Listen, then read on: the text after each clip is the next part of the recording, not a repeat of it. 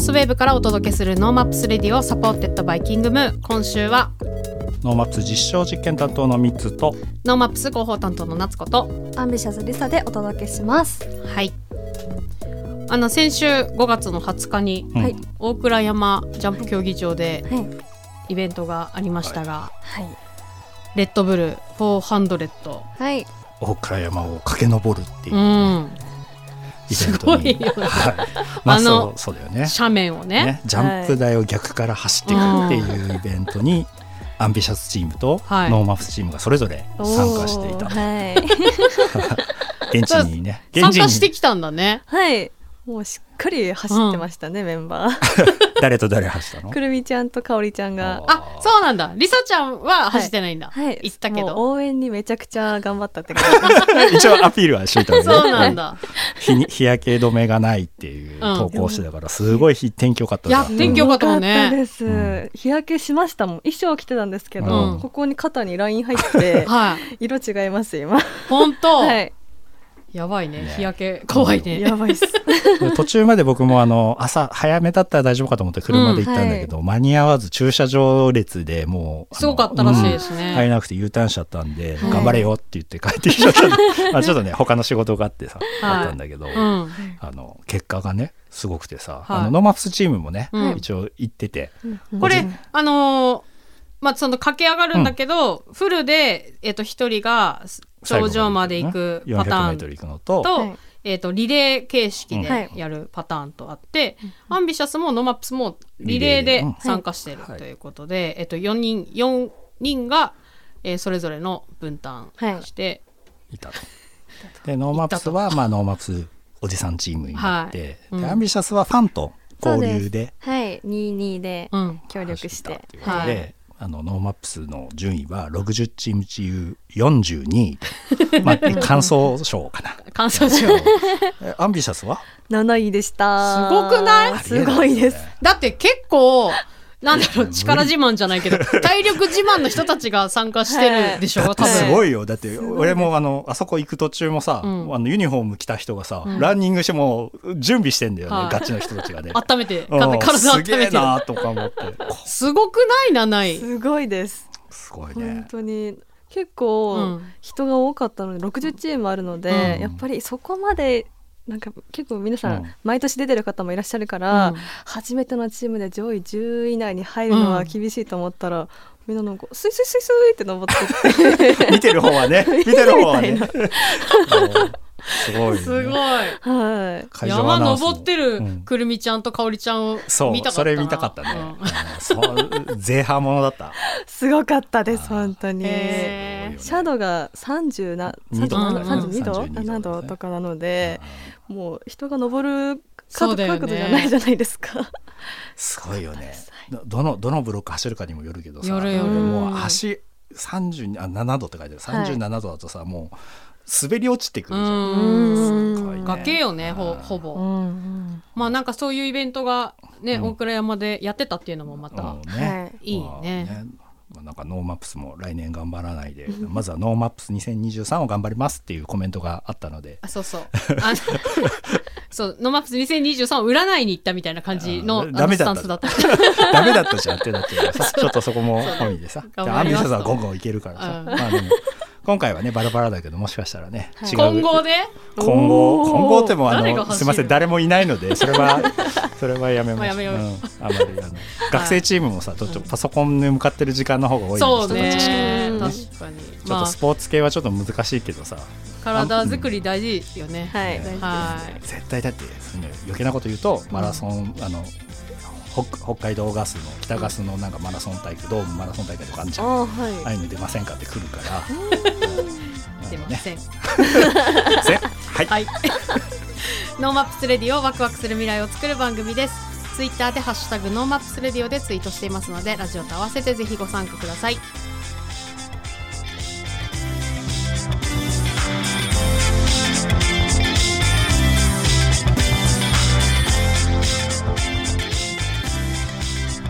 ノーマップスレディオ本日はコモノ株式会社代表取締役でコーヒーオタクというメディアをされていてご自身もコーヒーオタクの矢野翔さんゲストにお迎えしております。矢野さんよろしくお願いしまよろしくお願いします。小室株式会社の矢野と申します。はい。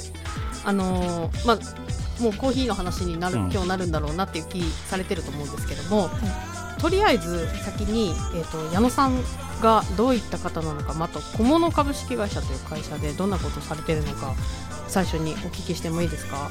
はい、ありがとうございます。えっと、私はですね、あの、もともと実はあの苫小牧出身なんですけど、はいあの音もともと音楽やっていて音楽やっていたの結構長いんですよ。はい。で25歳ぐらいまでは音楽やってたんですけどそれこそあの自分がプレイヤーの時期もあったんですけど、うん。まあ、後半はそれこそ音楽のレーベルを作ってでそこからバンドとか DJ の方とはい。かをこう全国のこう流通ディストリビュートの会社さんとタッグを組ませていただいてで流通をさせてもらって、はい。イベントをしたりとか、うん。そんなことをやっていくうちに、はい。まあ、要はその音楽レーベルって広報が必要だったので広報ツールを自分で作ったんですよ。で海外に留学とかも行ってたんですけど、はい。その間なんかライブを見見に行ったんだか HTML を勉強しに行ったんだかわからないぐらいちょっと 広報ばっかりやってて。へー。でその時にいろいろデザインとかもに身につけてというか、はい。まあ、やらなきゃいけないのでやっていた。みたいなはいでそんな時期を経てでそっちが割とこう仕事としてはこうどんどんお金になるななんてことも思いつつ、うん。こう受注受託みたいのをやりつつ、はい。まあ、ちょっとそっちがまとまってきたのでこう、まあ、デザインの会社としてはい。法人化するんですよね。うんうん。でそれが大体10年までいかないかな。7年ぐらい前ですかね。はい、それが今のその小物そうなんです前身としてはまあフリーランスで音楽もやっててみたいな感じだったんですけど、はい。でそこで小物株式会社っていうのを10 16年2016年に立ち上げて、はい、はいでそこからなんかこう、まあ、デザインの受託事業をやりながら、うん。まあ、コーヒーが、まあ、会社みんな好きなんで,、はい。でコーヒーオタクっていうメディアをこう運営とかしながらもうカフェ今3店舗目が、えー最近オープンしたんですけど、はい。もうやりつつということでこう自社事業をやりながらそのなんでしょうデザデザイン自体をこう、なんでしょうキーに、うん。うん、こう受託と自社事業の2本柱でやっているみたいなそんな感じです。はいそうなんですね。あのまさか音楽からスタートしてるというのは知らなかったので、見て見るからに分かるじゃん。あの社員に会うと大体みんなあの、はい。同じオーラと同じあらこれユニフォームかなと。思ってなあのそういうあのサングラスはスタッフみんながかけてるんだなっていうイメージが、そうですね。レギュレーションでちょっと。レギュレーションで決まってる。元バリスタもね、うんあサングラスかけるレギュレーションみたいですはい、だからノースウェーブに入ってきた時から。あミュージシャン入ってた。かなと思って今日のゲストもねミュージシャンかなと。そうです。そそんな感じしました。そしてあのカフェを3店舗やられてるということなんですけどどどこにあるんですか？えっと、1店舗目が西18丁目の駅の真上にあって、ポップインというカフェです。はい。で、もう1店舗は、えっと、西野です。あ、えっと、北洋城、北、北洋城ですね。の、あの、わかりますかね？植物園からこうまっすぐミニ踊りっていうのがあって。あはいはい。であれの最一番西側はい。にあるですねすごく、まあ、雑居ビル。うん。結構古いんですけど、はい。そこの3階。でそこはもうコーヒーのカウンセリングをしてでその人に合った、えーコーヒーをバリスタが抽出するっていうちょっとコンセプトが強めのカフェで,、でもう一個が、えー、とステラプレイスの4階センターの4階にあるはい。お店です。そう先日あのオープンしたタイミングで、はい。あの知り合いの女の子と打ち合わせしようって言って、どこ行こうかって言った時にそのステラプレイスのあのキオスクコーヒーロータリーあそうです、はい。にあのなんかおすすめのとこあるんで行きましょうよって言って連れてかれたんあですよ。りがとうございます。なのであの届いておりますね。ありがとう 20, ございます。20歳ぐらいの子に。連 連れて行かれたんですけあど本当ですか？はい、あそこもすごく面白いコンセプトというかはい。あの提供方法が面白いですよね。はい、ありがとうございます。なんかうちの会社はそのコーヒーの愛が強すぎて、このスペシャルティーコーヒーをみんなにどうやったら届けれるかなみたいなことを、はい。まあ割とコンセプトの真ん中に置いてくることが多かったりするんですよね。はい。で今回は割とそのすごく美味しいスペシャルティーコーヒーっていうのは他のコーヒーのコーヒー屋さんが出してるので、うん。どっちかというとなんかこうそれこそあのイラストレーターの前田漠さんとかはい。とコラボさせてもらったりとか、あとはそのスタッフがですね実はあのブレンドの配合を決めてるんですよ。うん。うんそうすることによってこうスタッフがこう提供するときにこれ実はあの子が作ってるんですよとかはい。そこでコミュニケーションが生まれて、うん。あんまりコーヒーあれだった人もあそうなんだっていう会話が生まれると思うんですよね。はい。というので、まあ、すごい美味しいコーヒーは当然なんですけど、うん。そこにちょっとこう語れるようなストーリーがあるものを提供していてでかつそれをですねあのどちらかというとコミュニケーションの比率を大きく比重を大きく多くしたいので、はい。あのタップコーヒーというですね、まあ、要は、まあ、抽出しておいたコーヒーを、まあ、管理はしっかりするんですけども、うん。まあ、その管理してあるその、まあ、ポットからうん。こう、なんでしょうビールのタップ、はい。わかりますかね、うんであのあれとちょっと近い感じなんですけど、まあ、要はそのカップをこう下にポンと置くとセンサーが、えー起動してうん。でそのプログラミングされたその、えー抽出がこう自動的にバーッとこうバリスタが抽出するとかではなくて、もう機械が勝手に抽出してくれるみたいな、でそれでもう本当に10秒ぐらいでコーヒーが飲めちゃうので、はい。で、まあ、余った時間ってあれなんですけど、うで本当はかかるようなハンドドリップの時間を逆にこうコミュニケーションの時間に使いたいっていう、なるほど。はい、そういうことなのか。そうですよね。大体皆さんスタッフは美味しいコーヒーを入れるための時間として、うん。あのねあの提供してくれますけどそこの部分をコミュニケーションに使うっていうのは今聞いててそういうコンセプトかって思いました。実際にあのお店の人とかなり話したんですよ、ああありがとうございます、はい。であのそので特に抽出の仕方が面白いというか見たことなかったので、うん。私は、まあ、いろんな説明してくれたりとかコーヒー好きなんですねとかそういうことをお話できたので。なるほど。あのスタイルっていうのは札幌であるんですか？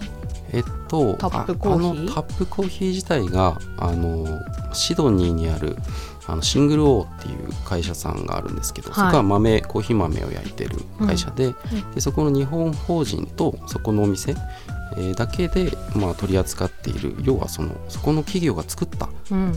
ようなものなんですね。へー。でそれが日本には多分まだうん。数店舗しか、北海道だったら、まあ、あの初なんですけど、へー。そうん。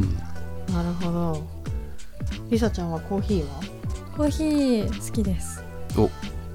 でもブラックで飲んだことがなかったんですけどあ今ね飲んでるから今ね飲んで美味しかったです。わありがとうございます。飲めるかもしれないすですこれ。からはいいやそういうふうに、うん。やっぱりその、ね。コーヒーがねそこまで苦手だったなみたいな人たちが割とこうスペシャルティー飲むとはい。あなんかちょっとフルーティーだとか、うん。よくあると思うんですけど、はい。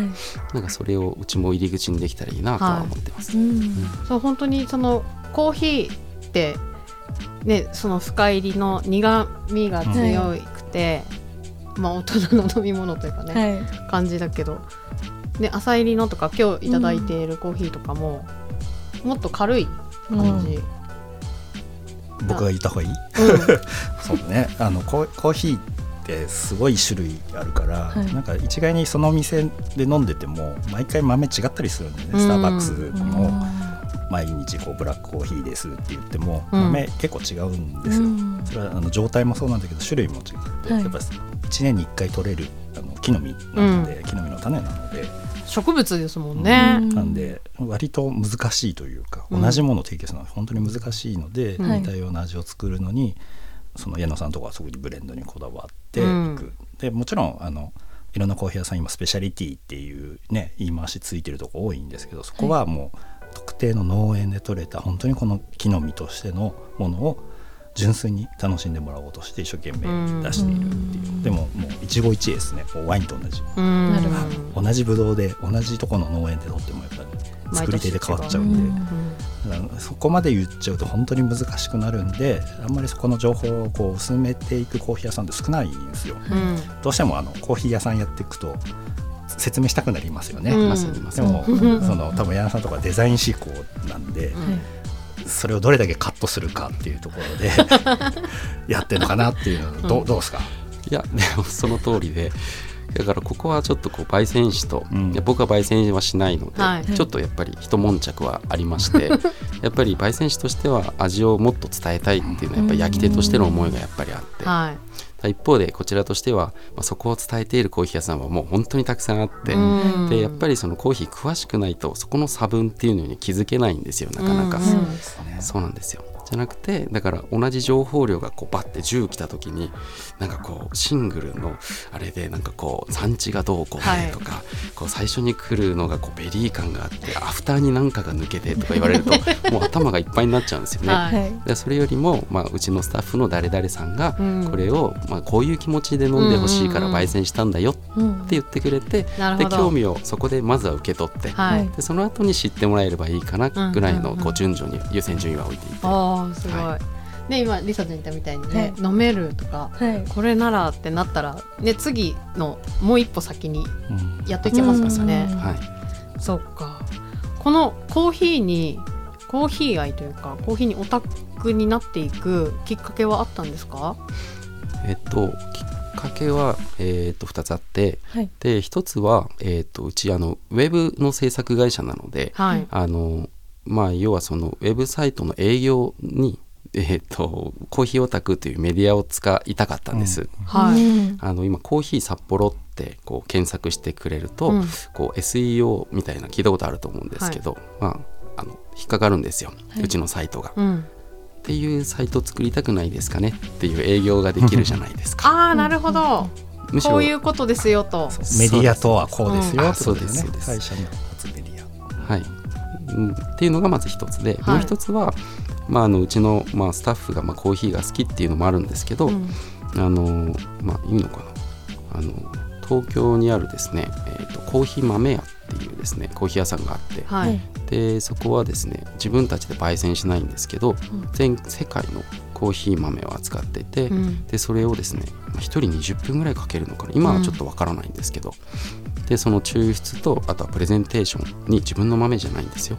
人の豆の思いをですね、うん。もう永遠と語ってくれて、うん。でそこであなたに最適な一杯はっていうのでこう豆を販売してるんですよ。はい。でそこで結構衝撃を受けて、はい。コーヒー深いなと思って、はい。でそういうスペシャルティーコーヒーっていうのがどうやら札幌にもあるみたいだ。うん。っていうのをそこで知ってで札幌のコーヒーのお店をこう発信したいなっていう気持ちになって、うん。でそういうサイトを作ろうっていう風になって入っていったので、なんかなのでこう札幌のコーヒーも実はすごい美味しいんだよっていうのを発信したいなっていうのと、あとはその、まあ、仕事はい。上で、まあ、それが武器になるといいなっていう、その2つです。うん。すごいですね。ど両両読というか どっちもどっちも取りに行ってる感じですね。そうですね、はい、そうなんですね。そしてさっきあの台湾にも行ってこられたと。はい、台湾は今回はそれこそ、まあ、うちのそのデザインの方でうん。あのクライアントが台湾にいてでちょっと、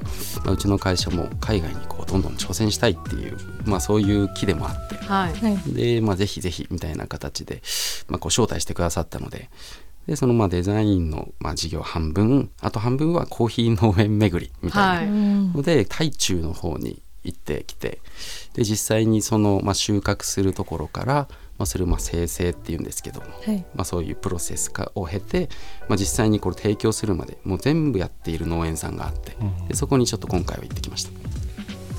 やっぱりあのね作っているところ、まあ、農園に行くっていう体験ってなかなかしないじゃないですか、うん一般的に。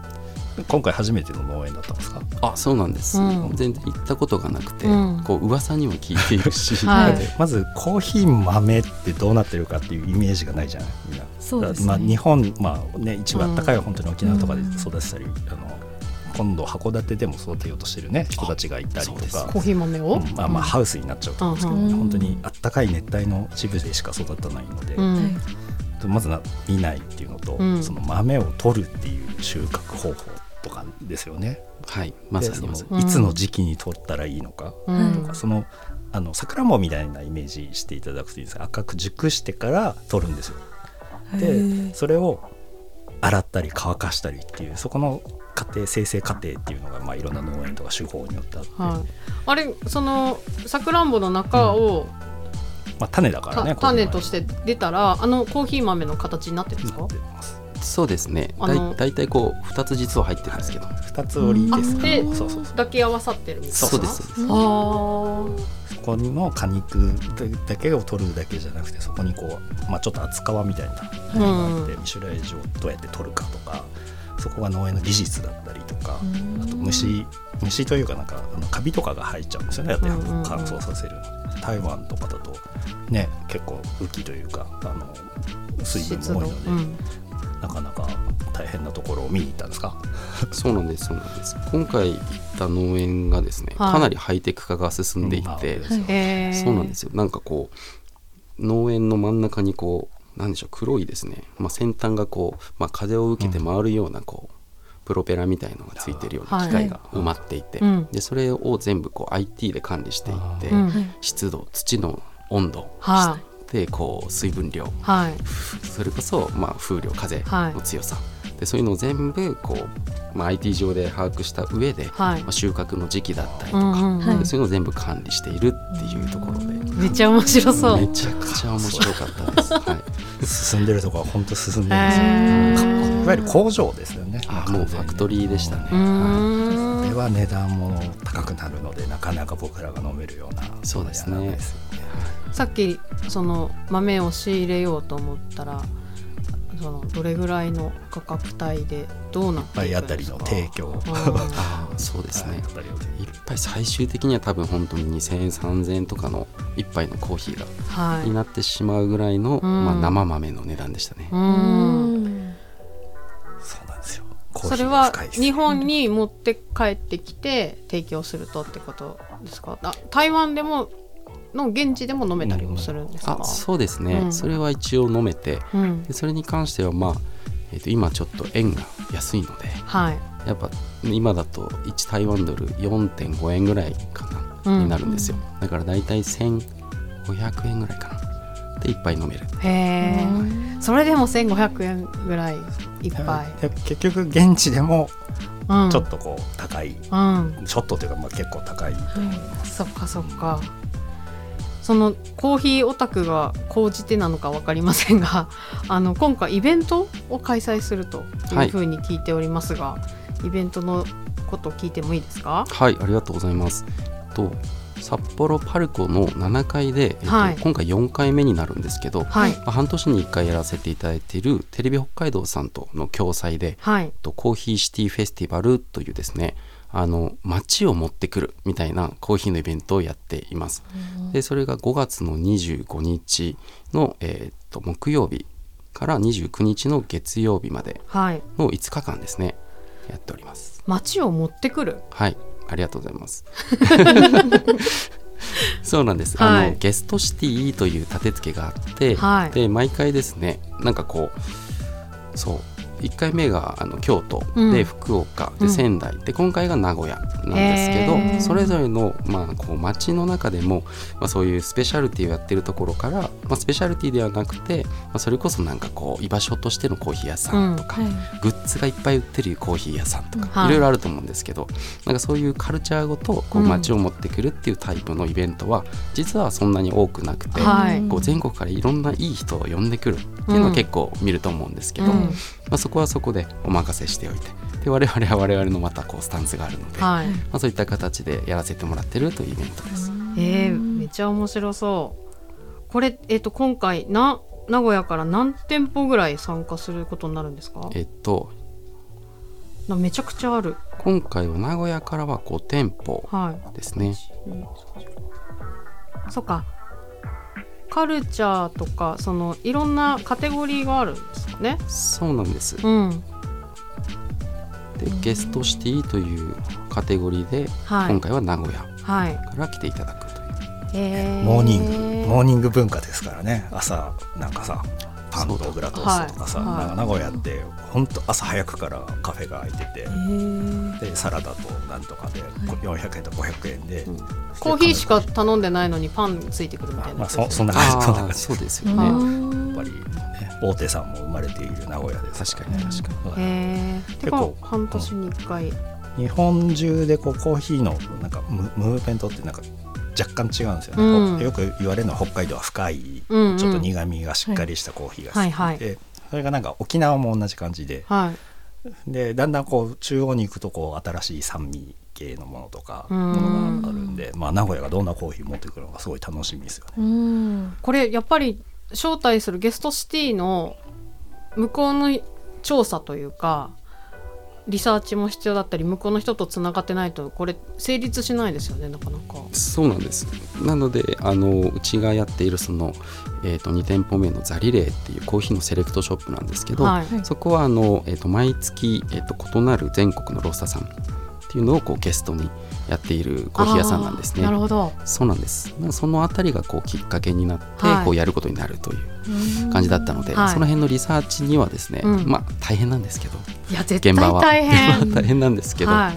はい、もともとそういったある程度のこうノウハウはあったという感じです。へえすごい面白そう。コーヒーシティフェスティバル2023これなんか4回目だからえっ、と1年に2回そうです。やってっていうことだから2年前からってことですかねそうですね。はいはい。うんと5月25日から、えっと平日12時からと、えっと土日は10時からということでめちゃくちゃコーヒー好きばっかり集まるまあでしょうね。そうたくさん飲めないじゃないコーヒーって、うん。なので小さい試飲用のものは小さいし、はい。まあ、そこでねなかなか通販でも味とか香りが分かんないから、うん。まあ、そこで感じたもののお豆が買えたりとか、うん。そこのグッズが買えたりするっていうのが人気のかなり混み合うと思うんで、は事前にチケットを購入していはい。行かれると、そうですね。あの僕もコーヒー入れてると思いますあなるほど。うん入場無料で試飲は、えっと、チケットが必要ということで、えっと、前売りはローソンチケットで現在発売中ということですので、ぜひ5月25日からチェックしていただきたいのと思います。矢野さんはこのコーヒーからこうなんかどう広げていったり何したいとかっていうのはあるんですか？そうですね。うん。もともとはそんなに実はコーヒー屋さんもやる予定じゃないけど、気づいたらやってたぐらいの感じではあるんですけど、はい。まあ、今はやっぱりそのコーヒー楽しくなっていて、はい。でかつちょっとまあ今あの台湾行ってきたっていうのもあるので、うん。あれなんですけどやっぱりその日本北海道ですね。北海道のコーヒーをまあその、まあ、外に広めていけるようなことができるといいなと思っているので、うん。それこそ、まあ、台湾に出店だったりとか、はい。そんなことも今はちょっと視野には入ってきたかなという感じではあります。コーヒーをきっかけになんかどこまでも 行っちゃう。のかノンバーバルはね全世界の人コーヒーは知ってるんで、うん強いですよ本当。確かにうん。どこ行っても、うんみんなどこの国の人も飲むうん。のかな、うん。コーヒーほぼほぼ飲みますね。いや楽しみです。あの実は矢野さんの存在は知っててなかなかちゃんとお話ししたことがなかったのでありがとう今日は嬉しかったです。はい。本日のゲストは小物株式会社代表取締役の矢野翔さんでした。矢野さんありがとうございました。ありがとうございました。ありがとうございました。大丈夫ですか？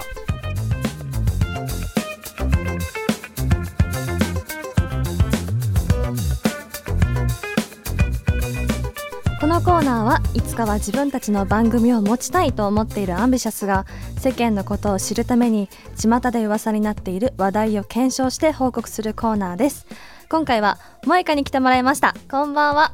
こんばんは、えー今日はリサがランランアンビでゲームの検証ができなくなったので代わりに世界遊び大全について検証してみました。すいませんリサの代わりに。すいませんなんか。では早速お願いします。はい、えーこのゲームははい。2020年に発売されてうん。あのゲームが51種類おーいっぱいあってうん。なんかあんまりうん。有名じゃないっていうか知られてないゲームから、うん。オセロとか、うんみんなが知ってるゲームがうん。51種類もあって、うん。で知らない人とも、うん。あの対決できるっていう通信で、えー。なるほど。オンラインプレイもできるんですね。そうなんですよ。なるほど51種類あって萌えか的にこのゲーム面白かったとかありますか、私が一番好きなのはええ。あの花札。花札？花札。なんか言ってたね。そう。ちょ昔から花札好きで、うんうんうんうん。さっきあの 夜から朝までうん。6時間ぶっ通しで 通信で。負けたら悔しいからやっぱり、うんうんうんうん ちょっと勝てるまでずっとやってくっていう。6時間？そう、6時間。すごーなるほどね。51種類ある中で萌香は花札が一番好き。なるほどね。確かにいろんなゲームありますよね。ね。私もやったことあるんですけあど。通信かな、うん。ローカルプレイでやったんだけど一緒に。一個も勝てなくって。本当に51種類ぐらいやったんだけど一個も勝てなくてすごい悔しい思い出があるゲームです。そんなことああるんだ。ありましたね。負けちゃうんだ。そうなんです。じゃあ萌歌的にうんとここが面白くて好きみんなにやってほしいというのを、うん。ラジオを聞いてくださってるリスナーの皆さんに全力で PR の方をお願いします、まず51種類もあるっていうことで、ん、飽きない。飽きない。そうだね。飽きないしうん。通信もできちゃうからもううん。いろんな人と いろんなゲームで対対決できてもうずっとうん。できるゲームそうですね。しかもね海外のゲームも結構入ってたよね。あうん。なんかよね。うん。なんかトランプ系とかもあうんった気がする。ありました。ありました？ありました。そうだ。この通信やっぱゲームだから夜中とかやってもそうだね。できるの？全然。あでも、うん。夜中やったらちょっと通信する相手いなくて、うん。コンピューターとかになる。ああそうか。コンピューターともできるのね。なるほど伝わったかな今の？で本当かなちょっとまあとりあえずやってみてください。萌歌のスイッチですか？これはスイッチでやったのかな？実はスイッチあやってたなこれスイッチなんですけど、うん。まあ実はこれ妹なので妹のスイッチなので、うん。あの好きな時にはできない。なるほど借りなきゃできない。そっか。萌歌のじゃなくて妹の？そうなんですよ。なんか他のゲームもやってたけどそれもしかして全部妹のゲーム、そうです。マリオカートとか全部妹から。ちょっと借りちゃいました。そうだったんですね。はい。じゃああのありがとうございました。リサの代わりにねランランアンビすいまでせん取っちゃって。コーナー。取られちゃったんですけどはい。またネタに困った際にははい。またゲームの紹介の方をお願いします、はいありがとうございます。それでは最後に萌歌からインフォメーションの方をお願いします。はい。アンビシャス情報です。はい。毎週火曜日20時からサウナの聖地ニコーリフレさんにてアンビシャス熱波師への道プロジェクトを行っています。はい今月28日キングムーにて月に一度の定期ライブメイパーティーが開催されます、はい。えーそこで今月はそこで今月でキングムーが閉店ということで、えー私たちがやっている定期公演をうん。キングムーでできるのが最後ということになります、はい。皆さんぜひお越しください。お越しください。その他のイベント情報はアンビシャスの公式ホームページ SNS に上がりますのでチェックをお願いします。はい。それでは曲振りの方お願いします。はい。アンビシャスでロンリー